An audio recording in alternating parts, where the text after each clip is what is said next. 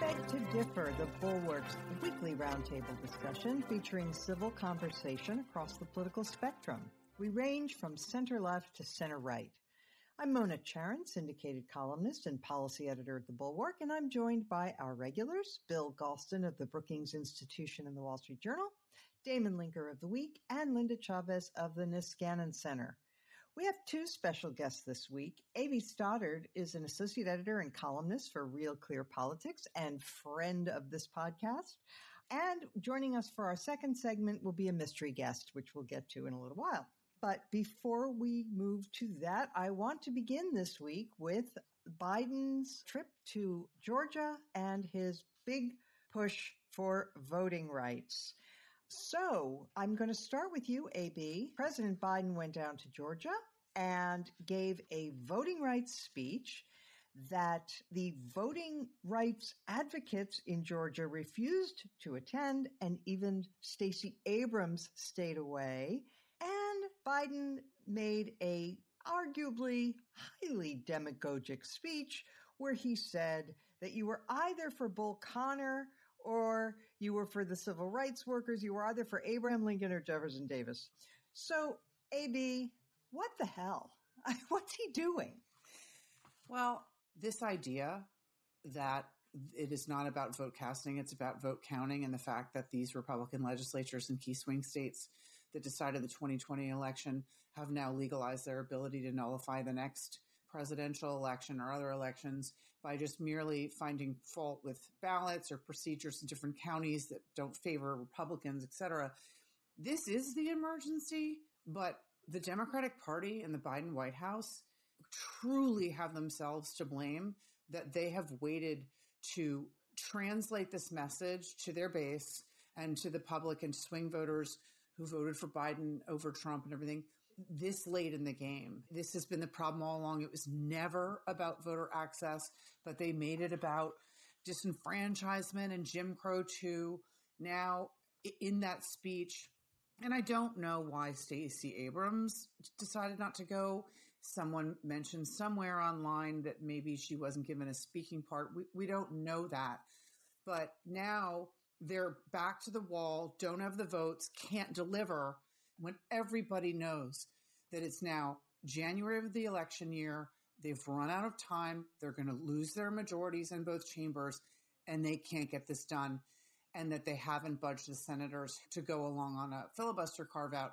So this whole thing, I truly think been such a political debacle for the Democrats. They didn't start it early enough. They didn't message on it correctly. They didn't emphasize the true threat that should concern Republicans, independents, and Democrats about corrupting the count. And they've just bungled it from start to finish. And the idea, after going to the Hill twice for Build Back Better and failing to get what he needed both times, coming away empty handed both times, for him to go up there and have Senator Sinema release a statement at the same time saying she's not playing ball one more time just makes him look so weak and it's so dispiriting for the base. And I think that they decided that all these optics, the speech in Georgia, the trip, the lunch with Senate Democrats, the trip to the Hill, these votes that are going to go down on Martin Luther King Day are for the base. All it does is dispirit the base and, and dishearten the base. So I think this has really been a real political malpractice all along. Yeah. Uh, Damon, there's so many things to note here. One is that Biden is supposed to be taking it to the GOP in this election year and really drawing a line in the sand. And as he said in his speech, I will not budge. I will not be, I'll stand up for voting rights. First of all, he doesn't even have his own party on this, as Sinema so flamboyantly demonstrated. But second, the kinds of reforms that he is talking about, the John Lewis Act and the Freedom to Vote Act, neither of these which AB was hinting at, neither of these addresses the real problem, the real emergency that we face, which is the post election administration, the, the counting of votes rather than the casting of votes. So I'm beginning to think that Biden is really incompetent at this president stuff. Yeah, it, this uh, yeah, it's been a tough year uh, for Biden in a lot of ways, but it might be that this week was the most demoralizing week of his presidency so far. As someone who voted for him with no reservations and has been pulling for him all along, I just sort of stood here slack jawed this week. And then to hear that speech in Georgia, I mean, I agree with everything AB said and that you too, Mona, have said about this. I mean, you really get the feeling that the White House, the, the wheels are just spinning off here. They don't know how to manage this politically. They don't know how to get it through Congress. And the whole messaging strategy of treating this as if they're trying to, as you said, bring this to the Republicans and lay a failure of these votes at their feet when every act to actually accomplish that only highlights how divided the Democrats themselves are. They are fighting a war with themselves. And to give a speech in which he engages in exactly the kind of divisive rhetoric that he rightly lambasted Republicans for using in the campaign just leaves me dumbfounded. The, the Joe Biden Twitter account which of course, unlike Trump, Biden does not personally use and sit there in the White House writing tweets, I'm quite sure, but it released another statement talking about a Jim Crow 2.0. This is just catastrophically badly handled. It's just not good. I mean, we could get into so many aspects of it. AB gestured towards some of them. So did you, Mona.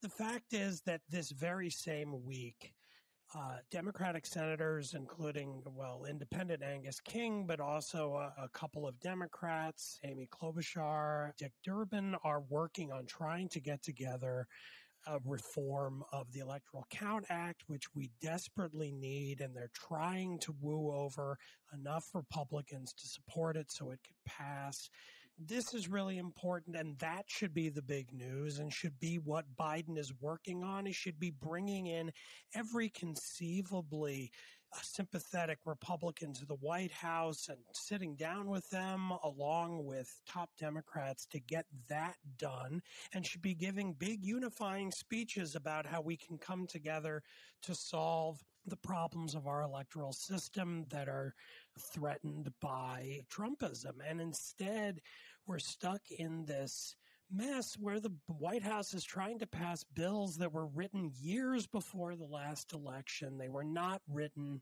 with the threat of Trump in mind and the things he represents in the Republican Party. Again, I, I feel like I've sort of stumbled around and stepped on my own toes in what I'm saying because I don't even know where to begin. It's all so incompetent. It's very demoralizing. Oh, okay. So, Bill Galston, You've commented in the past that the belief that higher turnout favors Democrats is a myth that is subscribed to by both parties. So Republicans believe it and they pass laws that they think are to their benefit by making it a little harder to vote. And Democrats think that if we can have universal voter, you know, automatic voter registration and allow early voting for six months and allow people to mail in their absentee ballots six months after the election is over, that's going to benefit them. And this is in contradiction of what we know, which is that turnout does not favor one party over another. Both parties are mistaken about this, but I'd like you to comment, if you would, on this idea that the administration is now putting out there that if you limit early voting to uh, one week instead of two weeks, and if you limit the number of drop boxes, that this is Jim Crow 2.0. Well, I can answer that one very simply. That's over the top. There are some serious issues here. In my judgment, that's not one of them. Let me now move on to two more substantive points. First of all, the parties are mistaken about the consequences of high turnout because they're looking backward, not forward. In the old days, when Republicans were the party of the highly educated voter and Democrats the party of the less educated voter, then it was safe to say that high turnout favored the Democrats because uh, highly educated voters are regular voters. They turn out no matter what, nine out of 10. Not so for less educated voters, and they needed more mobilization than their highly educated brethren and sister in order to show up at polls. But as we all know, the parties have switched positions on the education front. And Republicans now, especially among white voters, are the party of the less educated voter. And arguably, a higher turnout will, on average, benefit them. Does that mean in every case? Not necessarily, but it's a much more even balance than it used to be.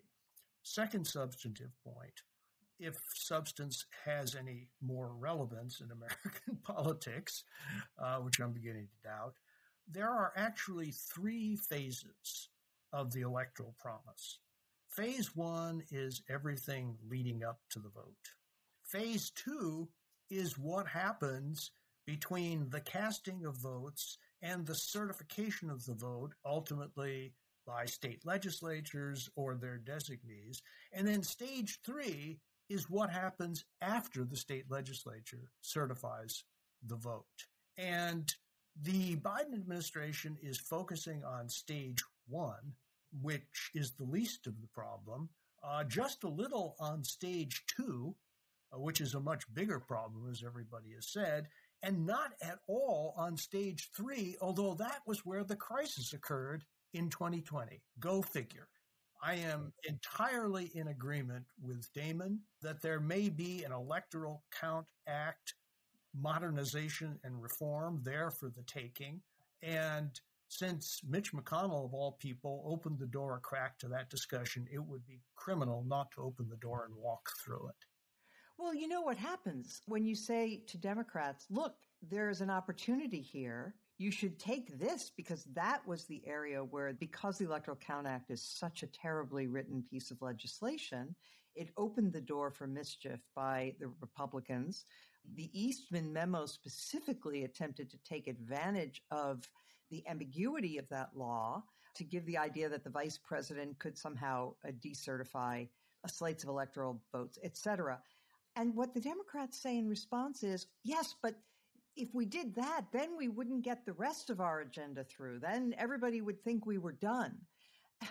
As if you can never accept a partial victory. And frankly, the rest of the stuff is trivial. I mean, we really don't have a big problem with voting access. It's easier to vote now in America than it has ever been. All right, I, I want to come to Linda now. Linda, we haven't exhausted the dumb things that have happened regarding elections this week because New York City, under its new mayor, Eric Adams, the great moderate hope, if you will, of the Democratic Party, he allowed to become law without his signature a statute that will allow non citizens to vote in New York City. So New York becomes the largest jurisdiction in the country to allow non citizens to vote.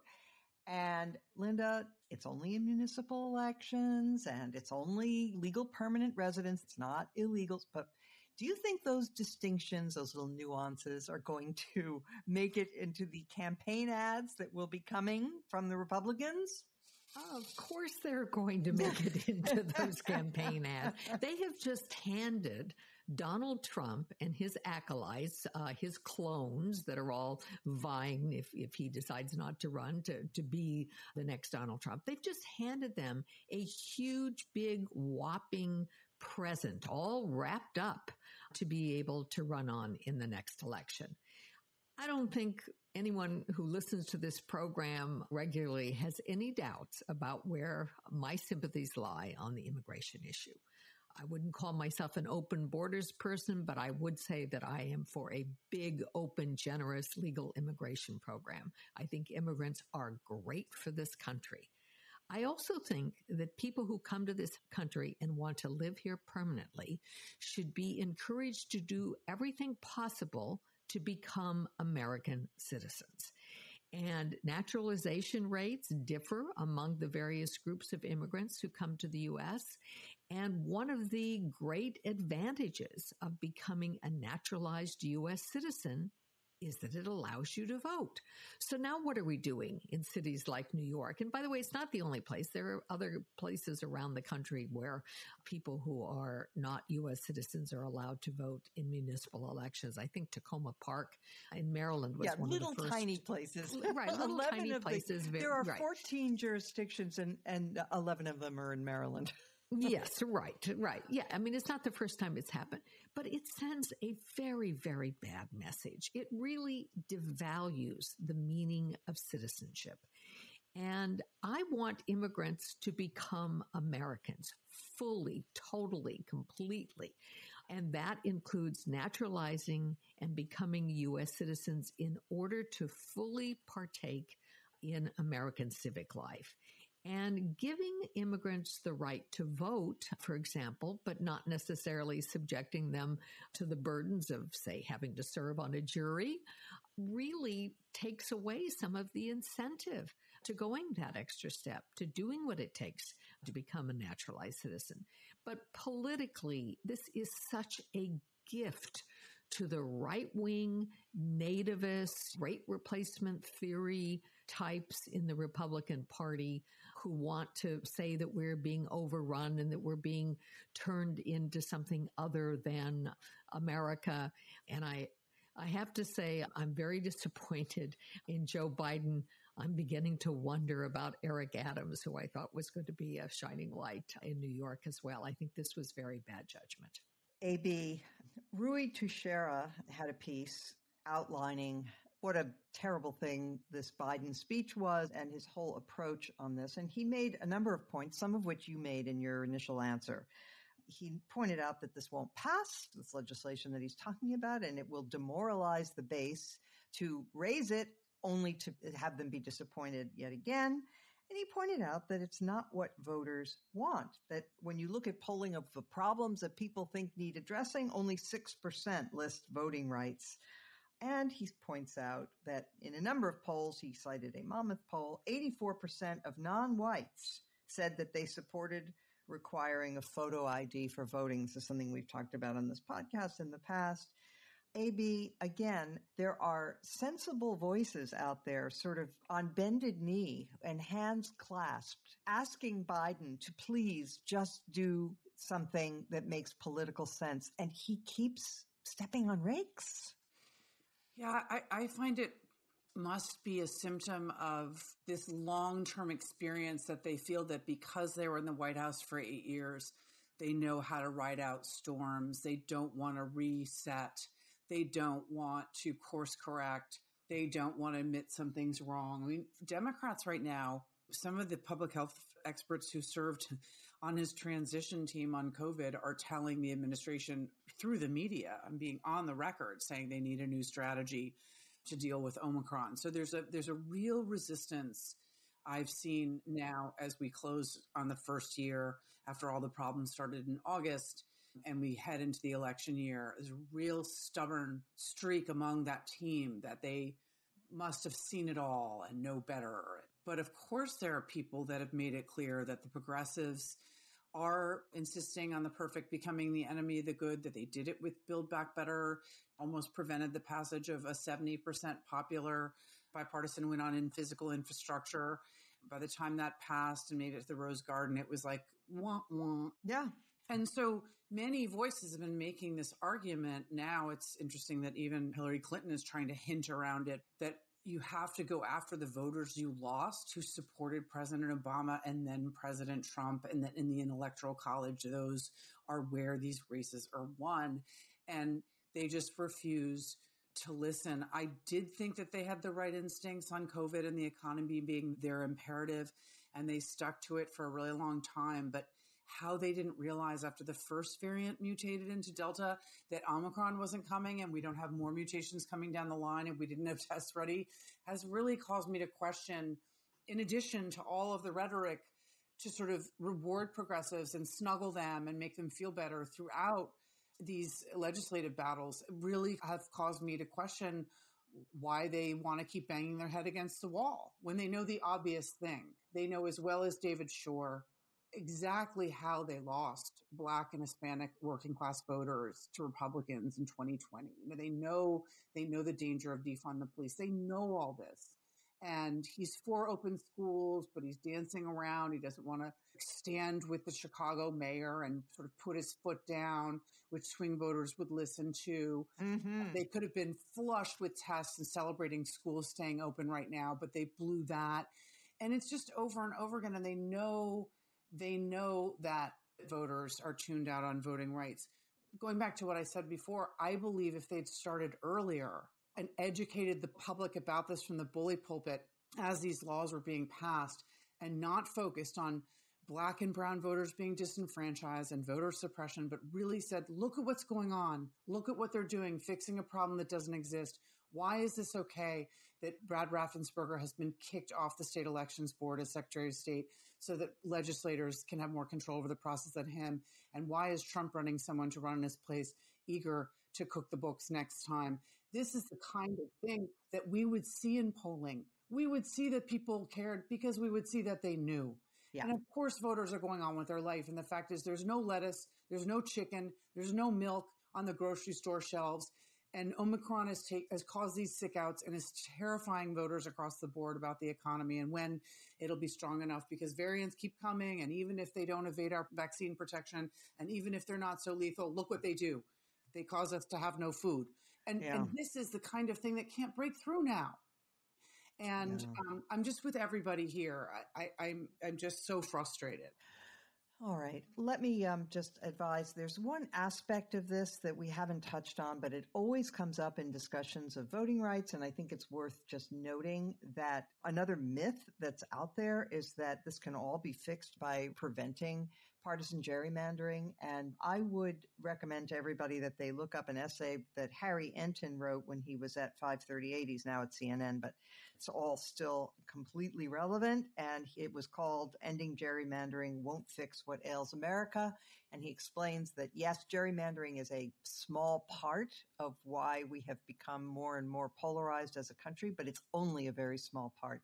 There are a lot of other reasons too. And he points out that, for example, the House has become more radicalized in the last 20 years. And people say, well, it's gerrymandering, but so has the Senate, and you can't gerrymander a state. So that's just one example. It's a very good essay. And um, part of what was in the Freedom to Vote Act was uh, a provision that would prohibit partisan gerrymandering. And a lot of people believe fervently in that. And I think their faith is misplaced. And I, want to just, because I do it every week, I'm going to do it one more time, which is to say we still need to focus on reforming the Electoral Count Act. All right. Well, on that, we will now turn to our next topic. All right. Our topic number two today is the possibility of war in Europe.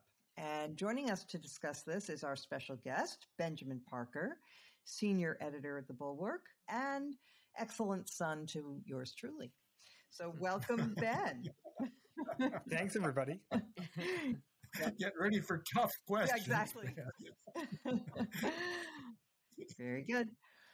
So, Ben, I'm going to start with you. Vladimir Putin has massed 100,000 troops on the border of Ukraine. This is, as we all know, not the first time that he has either threatened to or actually taken bites out of Ukraine. So I wonder if you could set the stage for us by just talking about why Ukraine is so central to Putin, why he feels this burning fury about Ukrainian independence from Russia. It's a really good question. Obviously, for the right answer, you would have to ask him. And depending on when in the last 10 years you asked him, you might get a different answer. But the best answer is probably something along these lines. Ukraine, uh, except for a very brief period in the early 19 teens, has been part of the same state with Russia since the 17th century when it joined with the Russian Empire uh, as part of the Soviet Union. It is an Eastern Slavic speaking country, the only others being Russia and Belarus. And the prospect of Ukraine becoming democratic, becoming a rule of law state, becoming integrated with Europe, becoming integrated with the Euro Atlantic world more generally, is a threat to Putin. I think there's in a certain respect, nothing special about Ukraine. He would feel the same way if it were Belarus instead. And we see that because over the last two years, when it looked like the Belarusian dictator Alexander Lukashenko was in dire straits, Putin immediately intervened to prop him up. Uh, Ukraine has been, since 1991, on a very different trajectory from Russia. It has been trying to integrate with the Atlantic world. It has been much more democratic. It's been plagued by corruption. But just to give an example, since its independence in 1991, only one president of Ukraine has ever been reelected. That's not something you can say about Russia, which has had the same leader since 1999. And the further Ukraine gets towards becoming what they, you know, often call both in Ukraine and Russia a normal country, just to say, just like its democratic, free European neighbors, the more that is a threat to Russia because the Russians might look over the border and say, hey, if the Ukrainians can do that, why can't we? Yeah. So, Linda, Putin famously said that the dissolution of the Soviet Union was the greatest geopolitical tragedy of the 20th century. And that was a century that included two world wars and the Holocaust, genocides. Right. Yeah. So, um, yeah. So, do you think that we are doing enough to deter Russia from invading Ukraine, or do you think that this is something that we just don't have that much control over? It's not a question, I think, of whether or not we have control over it. I think we are absolutely not doing enough. I think that uh, Joe Biden has, has no interest whatsoever in playing a forceful role. I mean, you know, he's he threatens uh, Russia with diplomacy. Oh my goodness! If you know you don't start behaving, we're going to have diplomacy thrown at you. And you know, well, and sanctions. He's threatened sanctions. It's sanctions. Yeah, but you know what? Sanctions haven't worked recently. In case no one's no. noticed with Russia, mm-hmm. they just haven't. And you know, more sanctions, bigger sanctions. Uh, there are ways around them, and and they don't seem to work at all. What he's not done is to suggest in any way that the United States might want to position jets and other kinds of weapons in uh, friendly areas. We've we've got a base in Poland. You know, he he has not been forthcoming, I think, enough in giving Ukraine the kinds of uh, weapons that would allow them to at least put up a, a really good fight against Russia if there were an invasion. And in that respect, that's not unlike his former boss, President Obama, who also disappointed uh, Ukraine. So, you know, I, I don't think we're doing enough. And I do think that this is perilous. I mean, you know, the idea that there would be a war in Europe is almost unthinkable. We have not had such a thing occur in any broad scale. I mean, obviously there was the, the war uh, in the Balkans, uh, but it didn't spread. But here you have a situation where you have other countries that were once part of, if not directly part of the Soviet Union, were in fact dominated by the uh, Soviet Union countries like Poland. And you have Putin behaving uh, in what is clearly an imperialist fashion. I mean, he, the idea that that he's going to invade. I mean, he's already taken part of Ukraine. That he's going to invade and take more of Ukraine uh, is is something that we just don't know how that would end. We do not know that that it would not spread for, further, and the fact that President Biden is behaving so fecklessly uh, in this regard, I think, is very dangerous. It's one thing not to get your voting rights bill passed. It's one thing uh, not to get your Build Back Better bill passed. But if we end up seeing real war in part of Europe and, and the possibility of that spreading, this is a direct threat uh, and one that I think we're, we're, just in a very, very dangerous uh, point right now.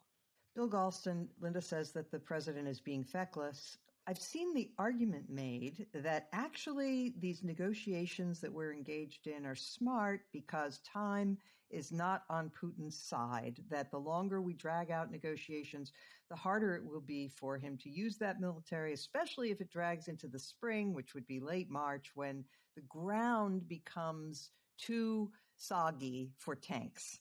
What do you make of that argument?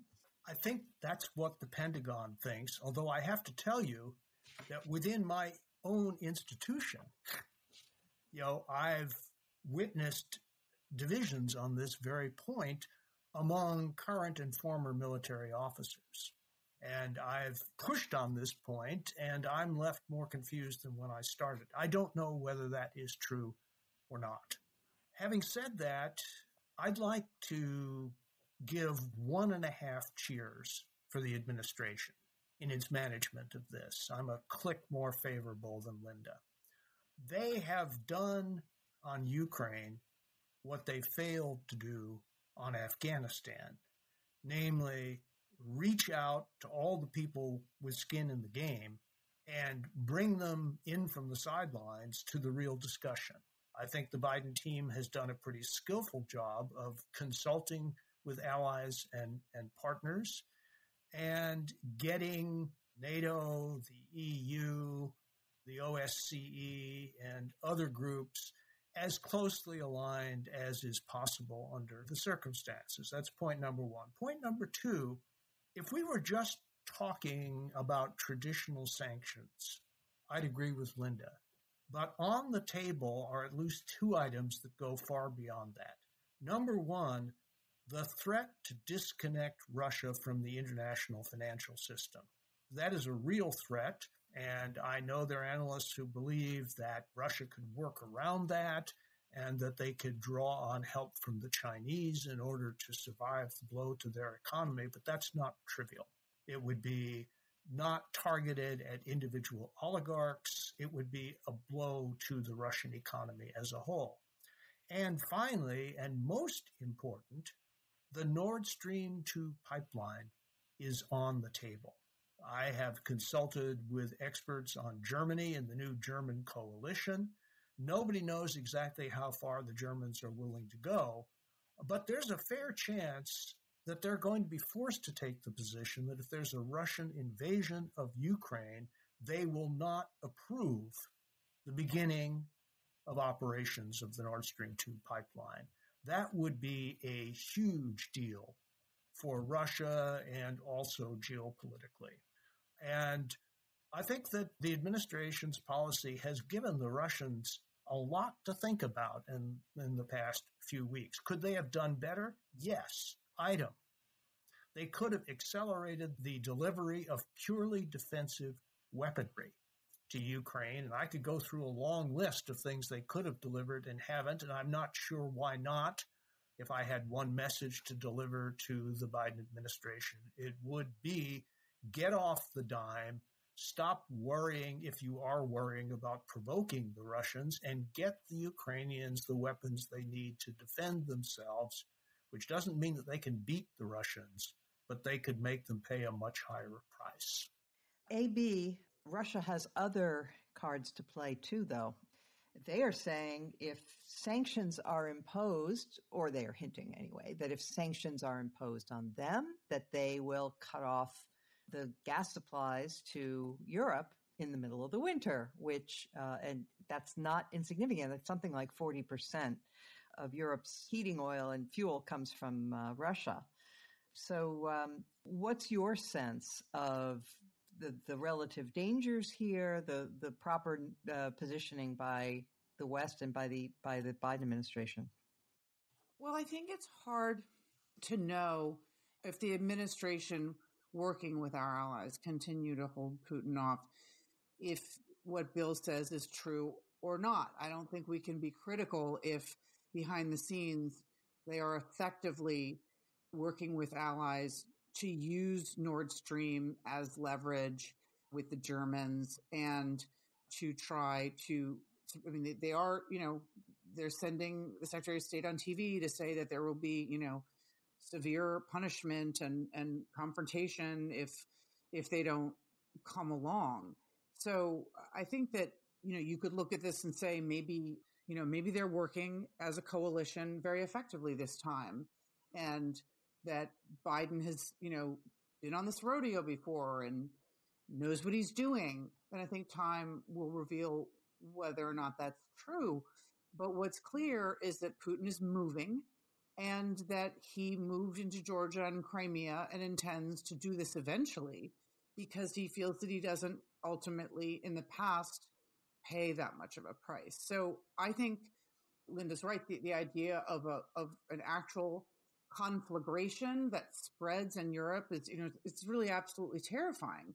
But I think I would probably say that so far they're succeeding in a in a in a world of no good options where there's obviously no easy answer and this happened in Crimea under the Obama administration and and on and on that there's no good obviously there's no easy path for Biden but that perhaps he's putting more of an effort into this than he has into other things since he took office overseas and that they might just be incrementally succeeding and that the threats of the sanctions uh, might be potent enough to hold off an invasion into Ukraine. Anything we say changes, right? If, if he acts, and he's positioning himself to act. So um, I'm not going to make any predictions, but it might be that he, that Putin's threats to Europe, combined with our efforts with our allies in Europe, lead to some some some serious bite enough that he holds off longer. But it's a long term goal, and he's going to do it. I don't know who will be president when he does it. Hmm. Um, Damon, one of the one of the curious things about this is that when you read stories that originate from Kiev, you you don't sense that the Ukrainians themselves are that nervous. I mean, you know, the, the, rest of the world seems to be more worried about what might happen in the next few weeks than the Ukrainians themselves. You know, apparently things are going on as normal. People are kind of shrugging it off, or at least that's the impression I get from some of the reporting. What do you make of that? Do they know something we don't know? What do, or are they just whistling past the graveyard, or does it not not matter either way? Well, I'm I'm not really sure. Uh, I mean, it it might be an indication that they're somewhat less concerned than than Linda was earlier at the prospect of an invasion on the eastern side of the country spreading throughout the region. So if the if the polling is mainly taking place, I mean, I don't know where where the, the journalism or the polling is, is getting its information. If it's in Kiev, uh, it could be that uh, there they don't really worry that, well, of course, he's not going to come this far if he invades. And so my life won't be that much disrupted. It could be that or maybe they just think it's it's like bluster and we've heard Putin do it before. I mean, frankly, if I lived there, I think I would be on the more worried side of things. uh, but uh, I really don't know what uh, what what they might be thinking on the ground there. I don't know how informed they are about what's happening, but it seems to show that uh, the government it doesn't seem to be whipping up a lot of concern about it. So I'm I'm not really sure. Um, so, and, and, what's your sense of uh, of the what the U.S. should well, be doing I, or is doing? Yeah, well, it's complicated. As usual in foreign policy, I come from somewhat different premises from uh, most of the rest of the team here. Um, I mean, my sense of, of the situation in that part of the world is that we're we're kind of trapped in a scenario where we are sort of bound to lose ground. And that's because since the end of the Cold War, we have been expanding NATO eastward, I believe, into areas that we are, in all honesty, not willing to fight a war for. And that's not a good idea unless you think bluffing is a really great idea in uh, foreign affairs. And I don't. I mean, sometimes you have to bluff. But in general, it's not a good idea to expand a defensive alliance that has mutual defense provisions wedded into it if you're not really willing to send troops and have them die for the cause. And I think it is simply the case that there will be no stomach for sending American soldiers to fight and die to defend eastern Ukraine. Therefore, Ukraine should not be part of NATO. And the same is true of Georgia and, and uh, other countries that uh, may wish to join NATO for their own sake. I don't blame them. They would benefit enormously from that in theory. So I, Putin, I think, knows this, and he is in effect calling this bluff. He does not believe we will fight to defend these parts of the world. And he believes that it matters to him a lot more what happens there than it matters to us. And I think he's probably right about that. And given that fact, it's hard for me to see, and in a way, AB said a version of this toward the end of her comments that, you know, maybe this stuff will work that we're doing, but you know, uh, can we really stop? You know, maybe maybe we can get uh, Putin to delay so it won't happen this winter. Maybe it'll happen during Biden's successor. Uh, you know, the next president. Uh, who knows? But it does seem as if um, I, I, fear that uh, NATO uh, in in this region has probably jumped a little bit ahead of itself, and uh, or we're not we're not going to end up staying at the current lines. We're probably going to have to pull back a little bit and and have a discussion, a tough discussion about where exactly are we willing to fight and risk American lives on the line? And that is where we should really make clear no, this is where uh, you can go no further, because I don't think it's Eastern Ukraine. So, Ben, I'm going to come back to you. Clearly, Vladimir Putin would like to drive an ice pick into NATO's skull and kill it. And perhaps he's trying to do that now. But it just strikes me that he has so much more to lose than to gain even by his own standards. I mean, if he invades Ukraine, it will strengthen NATO. NATO will immediately redouble all of its forces, you know, on its eastern perimeter, and uh, and the the countries that are in it now will clamor for even stronger support. And I don't know. I mean, it will it will convince everyone that NATO does have a purpose after all. Or or am I not getting that right? I think you're basically getting that right. I'd like to start, if I may, by uh, begging to differ with Damon a little bit. Uh, I don't sure. think anyone will be uh, that surprised that we see things slightly differently. But um, I think it helps, first of all, to separate two things that aren't always separated, but but in this case should be. There's NATO and there's Ukraine. Ukraine, along with Georgia in 2008, was promised by NATO, which makes decisions as a bloc. You know, all the decisions are unanimous. They were promised eventual membership in NATO, but they were given no timetable. This became sort of annoying and then embarrassing for the Ukrainians when that timetable never seemed to move forward. And as recently as this past summer, when there was a NATO meeting, Volodymyr Zelensky, the president of Ukraine, was pushing very hard for some movement, some sort of promise, some sort of update. And NATO returned and said, yes, you will someday be a member of NATO.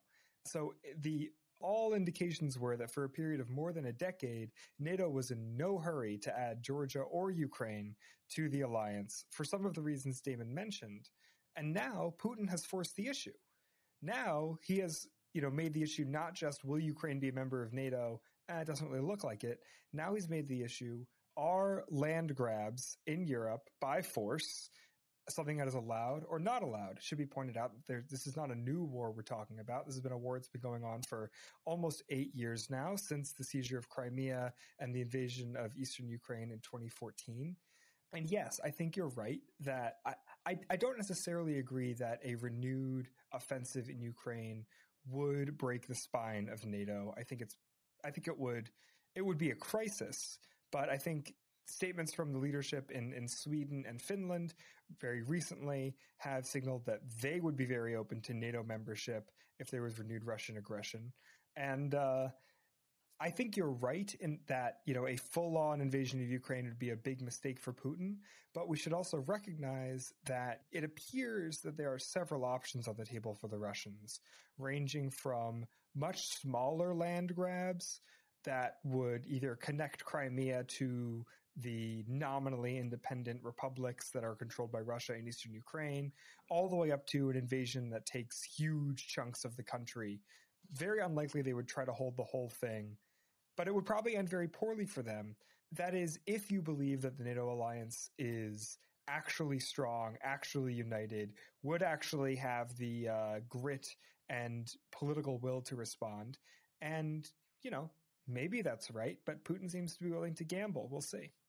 And now we will come to our final segment. All right, we have come to our highlight and lowlight of the week, and I will start with you, Damon Linker.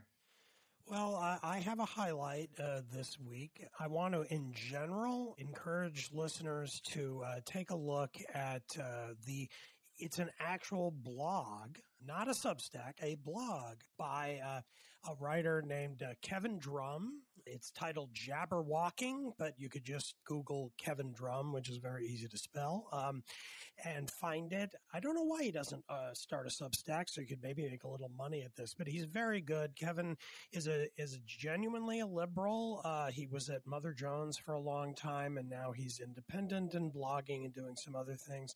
In general, uh, his blog is is very good. He's a liberal, but he's skeptical of a lot of progressivism.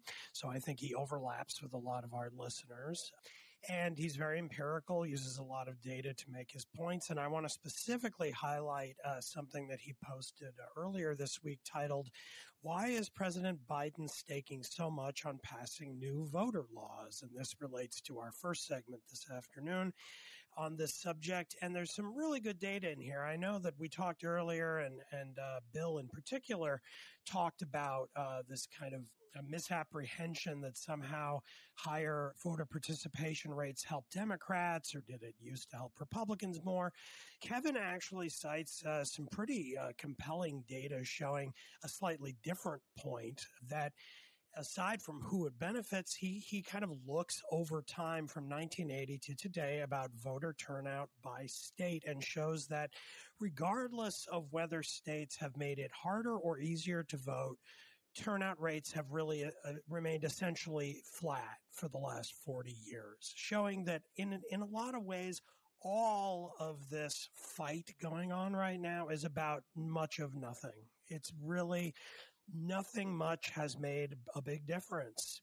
Voting uh, turnout rates have remained, again, not entirely flat. They waver up and down a little bit, but there is no general trend up or down, even across states. So he breaks it out. First, he has a general line for all states aggregated together, and then you get to look at the individual lines. So, a good example of, of a good Kevin Drum post, but I endorse his blog in general as being very good and worth your time. Excellent. Sounds right up our alley. Uh, okay, A.B. Stoddard.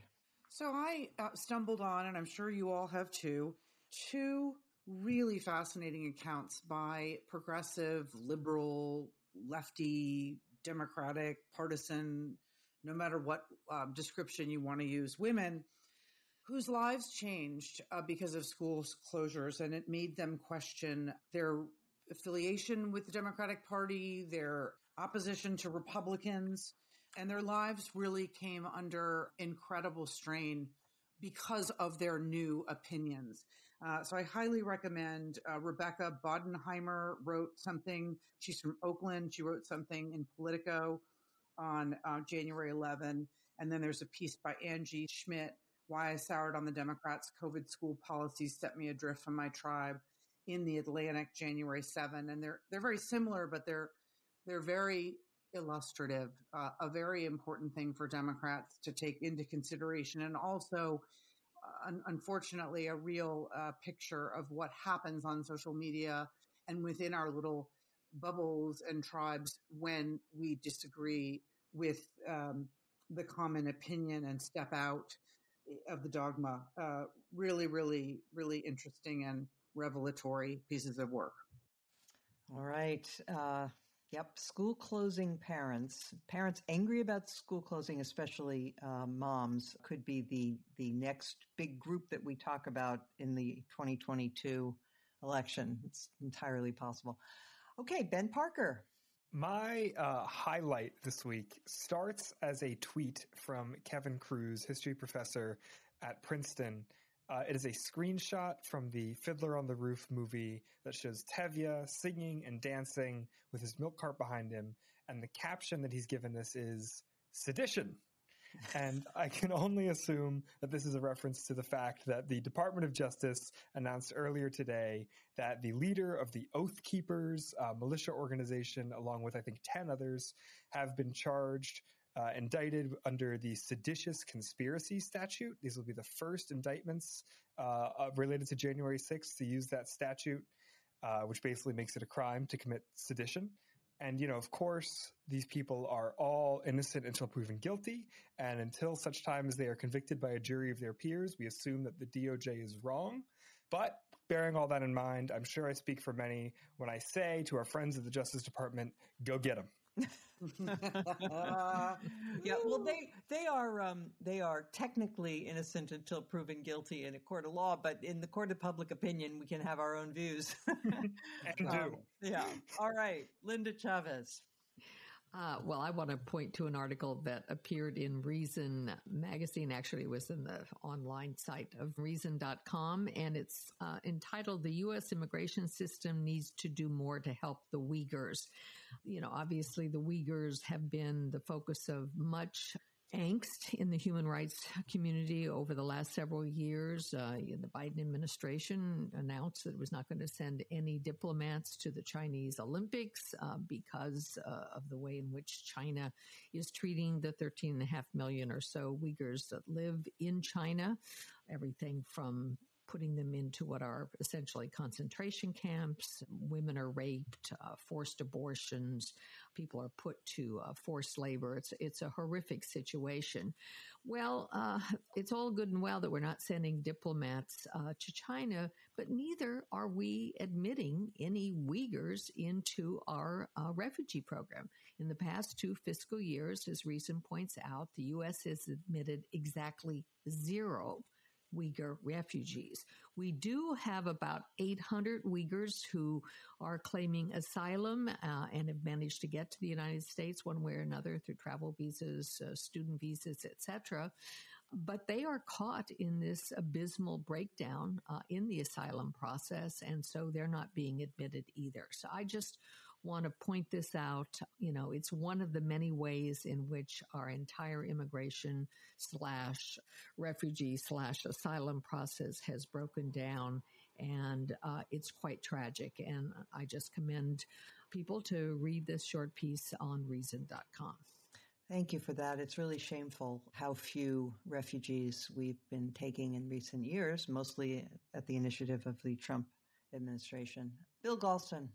Well, as a center left sort of guy, I pay attention to the competition, and the best of the competition on the center right often appears in the pages of National Affairs, a quarterly that Yuval Levin edits.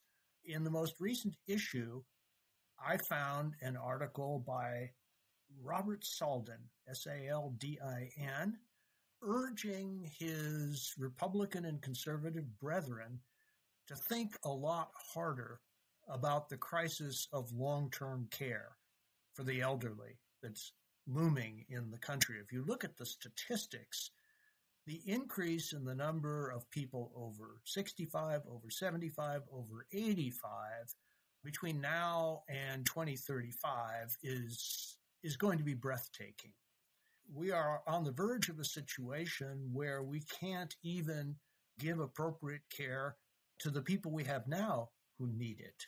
Nursing homes are having a very hard time mobilizing appropriate staffing levels, and individuals and families are in no position to deal with this very expensive problem on their own. I've been part of bipartisan discussions on this issue for years now, and Saldin's is a very welcome voice on the center right, urging that Republicans get together with Democrats and independents who've been focusing on this issue for a long time and really put on the table a serious long term solution because otherwise we're going to be hit with a wave which is already beginning to crest and we are going to be years behind where we need to be in order to deal with it effectively. Bill, Bill, Bill. You're assuming that we can come together and solve problems in America today. what are you thinking? No, I'm thinking I'm thinking that if Democrats and Republicans could get together to build roads and bridges and expand broadband to rural areas and neglected urban areas, that maybe we could make more of a habit of it. Yeah. All right. Let us uh, say a little prayer about that. All right. I would like to praise Morning Shots by Charlie Sykes, which is the newsletter that comes to Bulwark Plus members every day. It is must reading, and particularly the one that came this week on January 12th was extraordinary. The title was Biden Needs Four Sister Souljah Moments, and he cited where Biden needs to separate himself from the left and from the progressives on crime, schools, voting, and language. And uh, he gave chapter and verse about how easy this would be for Biden to do and would be very, very salutary for his political standing and for the Democratic Party in general. Uh, after this week's performance, perhaps President Biden is looking for some new ideas. So I commend uh, Morning Shots to him, and I commend Morning Shots to all of our listeners. Uh, if you become a member of Bulwark Plus, you will get three daily newsletters, including Morning Shots and two others, and you will get secret podcasts. I do a secret podcast with Charlie Sykes once a week, and JVL and Sarah do one, and we have Thursday night live streams every week. So um, there's a lot on offer. We you also get all of the podcasts that we do across the um, movie aisle, all kinds of great benefits of membership. So I highly recommend you consider becoming a member. We would love to have you. And I want to thank our guests this week, A.B. Stoddard and Benjamin Parker. And we will return next week as every week.